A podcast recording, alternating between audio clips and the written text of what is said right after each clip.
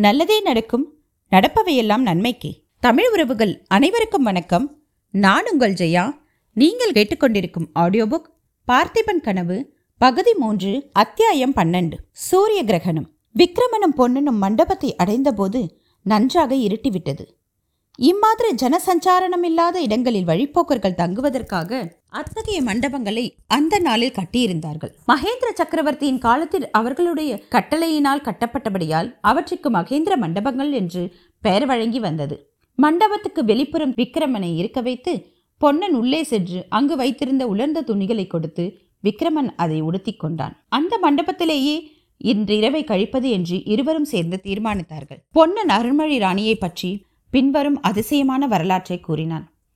விக்ரமன் தேசப்பிரஷ்ட தண்டனைக்கு உள்ளாக்கி கப்பல் ஏறி சென்ற பிறகு அருள்மொழி ராணிக்கு உலக வாழ்க்கை பெரும் பாரமாயிருந்தது. மீண்டும் தன் புதல்வனை ஒருமுறை காணலாம் என்ற ஆசையினாலும் தன் நம்பிக்கையினாலுமே உயிரை சுமந்து கொண்டிருந்தாள். ஆனாலும் முன்னர் கணவனுடனும் பிறகு புதல்வனுடனும் வசித்திருந்த வசந்த மாளிகையில் தன்னந்தனியாக வசிப்பது அவளுக்கு நரக வேதனையாய் இருந்தது இச்சமயத்தில் தான் பார்த்திப மகாராஜாவின் தோழரும் பழைய பல்லவ சேனாதிபதியுமான பரஞ்சோதி அடிகள் தமது தர்மபத்தினியுடன் தீர்த்த யாத்திரை செய்து கொண்டு உறையூருக்கு வந்தார். அவர்கள் வசந்த மாளிகைக்கு வந்து அருள்மொழி ராணியை பார்த்து தேறுதல் கூறினார்கள். அருள்மொழி அவர்களுடன் தானும் ஸ்தல யாத்திரை வருவதாக சென்று அவருடனேவே சென்றுவிட்டார். காஞ்சி நகர் ஒன்று நீங்களாக தமிழகத்தில் உள்ள மற்ற புண்ணிய தலங்களுக்கெல்லாம் அவர்கள் சென்றார்கள். இரண்டு வருஷ காலம் இவ்விதம் யாத்திரை செய்த பிறகு சென்ற வருஷம் தை மாதத்து அமாவாசையில் காவேரி சங்கமத்தில் ஸ்நானம் செய்யும் பொருட்டு அவர்கள் பரஞ்சோதி அடிகளின் சொந்த ஊராகிய திருச்செங்காட்டுக்குடிக்கு வந்து சேர்ந்தார்கள். சென்ற வருஷம் தை அமாவாசையில் மகோதய புண்ணிய காலம் சேர்ந்தது. அதனுடன் அன்று சூரிய கிரகணம் சம்பூர்ண கிரகணம் பிடிப்பதமாய் இருந்தது. இந்த விசேஷ புண்ணிய தினத்தை முன்னிட்டு அன்று காவிரி சங்கமத்தில் சமுத்திர ஸ்நானம் செய்வதற்காக நாடெங்கும் இருந்து மக்கள் திரள் திரளாக வந்திருந்தார்கள். பொன்னனும் வள்ளியும் கூட உறையூரிலிருந்து நெடுநாள் பிரயாணம் செய்து காவிரி சங்கமத்துக்கு வந்து சேர்ந்தார்கள். உறையூர் வாழ்க்கை அவர்களுக்கு பிடிக்காமற் போயிருந்தபடியாலும் அருள்மொழி ராணியை ஒருவேளை சந்திக்கலாம் என்ற ஆசையிலும் தான் வந்தார்கள். அவர்களது ஆசையும் நிறைவேறியது. புண்ணிய தினத்தன்று காலையில் பரஞ்சோதி அடிகள் அவர்களுடைய பத்தினி திருவெண்காட்டு நங்கை அருள்மொழி தேவி பொன்னன் வள்ளி எல்லோருமாக காவிரி சங்கமத்துக்கு கிளம்பினார்கள். அன்று கற்பனை கலங்காத ஜனத்திரள் கூட்டம் கூடியிருந்தது. உலகத்தில் உள்ள மக்கள் எல்லாம் திரண்டு வந்துவிட்டார்களோ என்றும் தோன்றியது. சமுத்திரம் பொங்கி காவேரி பூம்பட்டினத்தில் கொள்ளை கொண்ட காலத்துக்கு பிறகு காவேரி நதியானது மணலை கொண்டு வந்து தள்ளி தள்ளி சமுத்திரத்தை அங்கே வெகு தூரத்துக்கு ஆழமில்லாமல் செய்திருந்தது. இதனால் சமுத்திரத்தில் வெகு தூரம் விஸ்தாரமாக ஜனங்கள் பரவி நின்று ஸ்நானம் செய்து கொண்டிருந்தார்கள்.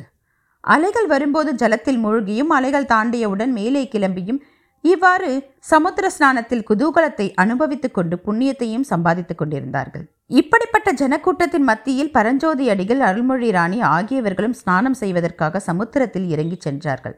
இப்போது சூரிய கிரகணம் பிடிக்க ஆரம்பித்து விட்டது.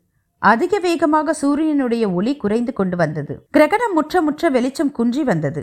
சமுத்திரத்தின் கொந்தளிப்பும் கோஷமும் அதிகமாகி வந்தன. பட்ட பகலில் மேகமில்லாத துல்லிய ஆகாயத்தை திடீரென்று சூரிய ஒளி குன்றி இருள் சூழ்ந்து வந்த காட்சியினால் சகலமான ஜனங்களும் மனத்தில் இன்னதென்று சொல்ல முடியாத ஒருவித அச்சம் உண்டாயிற்று. அப்போது இயற்கையிலேயே தெய்வ பக்தியுள்ளவர்கள் அண்ட சராசரங்களையெல்லாம் படைத்து காத்து அழிக்கும் இறைவனுடைய லீலா விபூதிகளை எண்ணி பரவசம் அடைந்தார்கள். பரஞ்சோதி அடிகள் அத்தகைய நிலையை தான் அடைந்திருந்தார். ராணி அருள்மொழி தேவியும் கண்களை மூடிக்கொண்டு கிழக்கு திசை நோக்கி தியானத்தில் ஆழ்ந்திருந்தாள். வள்ளி சமுத்திரத்தையே அன்று வரையில் பார்த்தது கிடையாது. ஆகையால் அவள் நெஞ்சு திக் திக்கென்று அடித்துக் கொண்டிருந்தது. அவளை அலை அடித்து கொண்டு போகா வண்ணம் பொன்னன் அவளுடைய கைகளை கெட்டியாக பிடித்துக் கொண்டிருந்தான். வள்ளி பொன்னனிடம் எனக்கு பயமாயிருக்கிறதே கரைக்கு போகலாமே என்றாள். இவ்வளவுதானா உன் தைரியம் என்று பொன்னன் அவளிடம் சொல்லிக் கொண்டிருக்கும் போதே திடீரென்று அந்த அதிசயமான துயரச் சம்பவம் நடந்துவிட்டது. ராணி அருள்மொழி மூடியிருந்த கண்களை திறந்தார். குழந்தாய் விக்ரமா இதோ வந்துவிட்டேன் என்று கூவினாள். ராணியின் அந்த அலரும் ஒலி அலைகளின் பேரில் பேரிரைச்சலையெல்லாம் அடக்கி கொண்டு மேலெழுந்து பொன்னன் வள்ளி இவர்கள் செவியில் விழுந்தது. இந்த அலறல் ஒளி கேட்டது ஒரு கணம். மறுகணத்தில் அருள்மொழி ராணி கிழக்கு நோக்கி கடலிலே பாய்ந்தார். ஒரு பேரலை வந்து மோதி அவளை மூழ்கடித்தது. பொன்னனும் வள்ளியும் ஓவென்று கதறினார்கள். தியானத்திலிருந்து கண்விழித்த பரஞ்சோதியர்கள் என்ன என்ன என்றார். பொன்னன் ஐயோ மகாராணி அலையில் போய்விட்டாரே என்று அலறினார். உடனே பரஞ்சோதி அடிகள் தமது பத்தினியையும் வள்ளியையும் நோக்கி நீங்கள் உடனே கரைக்கு ஏறிவிடுங்கள் என்றார். அச்சமயத்தில் சூரிய கிரகணம் சம்பூர்ணமாயிருந்தது. வானத்தில் நட்சத்திரங்கள் தெரிந்தன. இருட்டினால் கலவரமடைந்த ஜனங்களின் மத்தியில் அப்பா அம்மா மகனே என்ற கூக்குரல் கிளம்பின. பக்தர்களுடைய பரவச குரலில் அரஹர சம்போ என்னும் கோஷங்களும் எழுந்தன. அந்த கிரகண அந்தகாரத்தில் கடல் அலைகளுடன் போராடி கொண்டு பரஞ்சோதி அடிகளும் பொன்னனும் அருள்மொழி ராணியை தேடத் தொடங்கினார்கள். இத்துடன் இந்த அத்தியாயம் நிறைவடைகிறது. அடுத்த அத்தியாயத்தில் அருள்மொழி தேவியை கண்டெடுத்தார்களா? கேட்போம். நன்றி.